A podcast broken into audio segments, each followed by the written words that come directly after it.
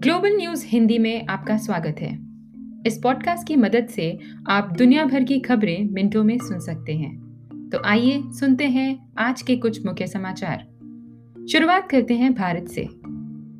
देश में कोविड 19 टीकाकरण अभियान के 25वें दिन तक टीका लगाने वालों की संख्या पैंसठ लाख हो गई है। सुप्रीम कोर्ट ने म्यूज़ियम बनाने की मांग पर नौसेना की सेवा से हटाए जा चुके एयरक्राफ्ट जहाज़ आईएनएस विराट को तोड़ने पर रोक लगा दी है। आईएनएस विराट का नाम Guinness world of book record में सबसे अधिक समय तक सेवा देने के लिए शुमार है।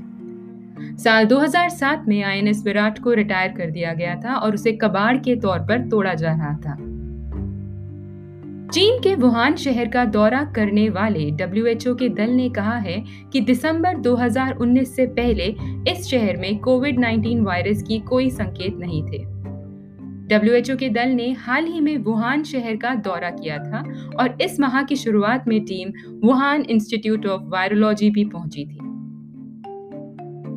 न्यूजीलैंड के संसद के स्पीकर ट्रैवल मलाड ने आदिवासी संसद राइवरी वाइटटी को सदन से निकाल दिया। राइवरी का कसूर सिर्फ़ इतना था कि वे बिना टाई पहने सरकार से सवाल पूछना चाहते थे। स्पीकर ने कुछ दिन पहले भी राइवरी से कहा था कि अगर वे सरकार से किसी मंत्री से सवाल पूछना चाहते हैं तो उन्हें नियमों के मुताबिक टाई पहनना होगा। अमेरिका के फ्लोरिडा में एक हैकर ने एक वाटर ट्रीटमेंट प्लांट में केमिकल का स्तर बढ़ाकर पंद्रह हज़ार लोगों की जान लेने की कोशिश की। हालाँकि समय रहते इस हमले को रोक लिया गया। हैकर ने पहले सिटी कंप्यूटर को एक्सेस किया और घातक सोडियम हाइड्रोक्साइड की मात्रा को जानलेवा स्तर तक ले जाने की कोशिश की, जो आमतौर पर पानी से धातु निकालने के लिए उपयोग होता है।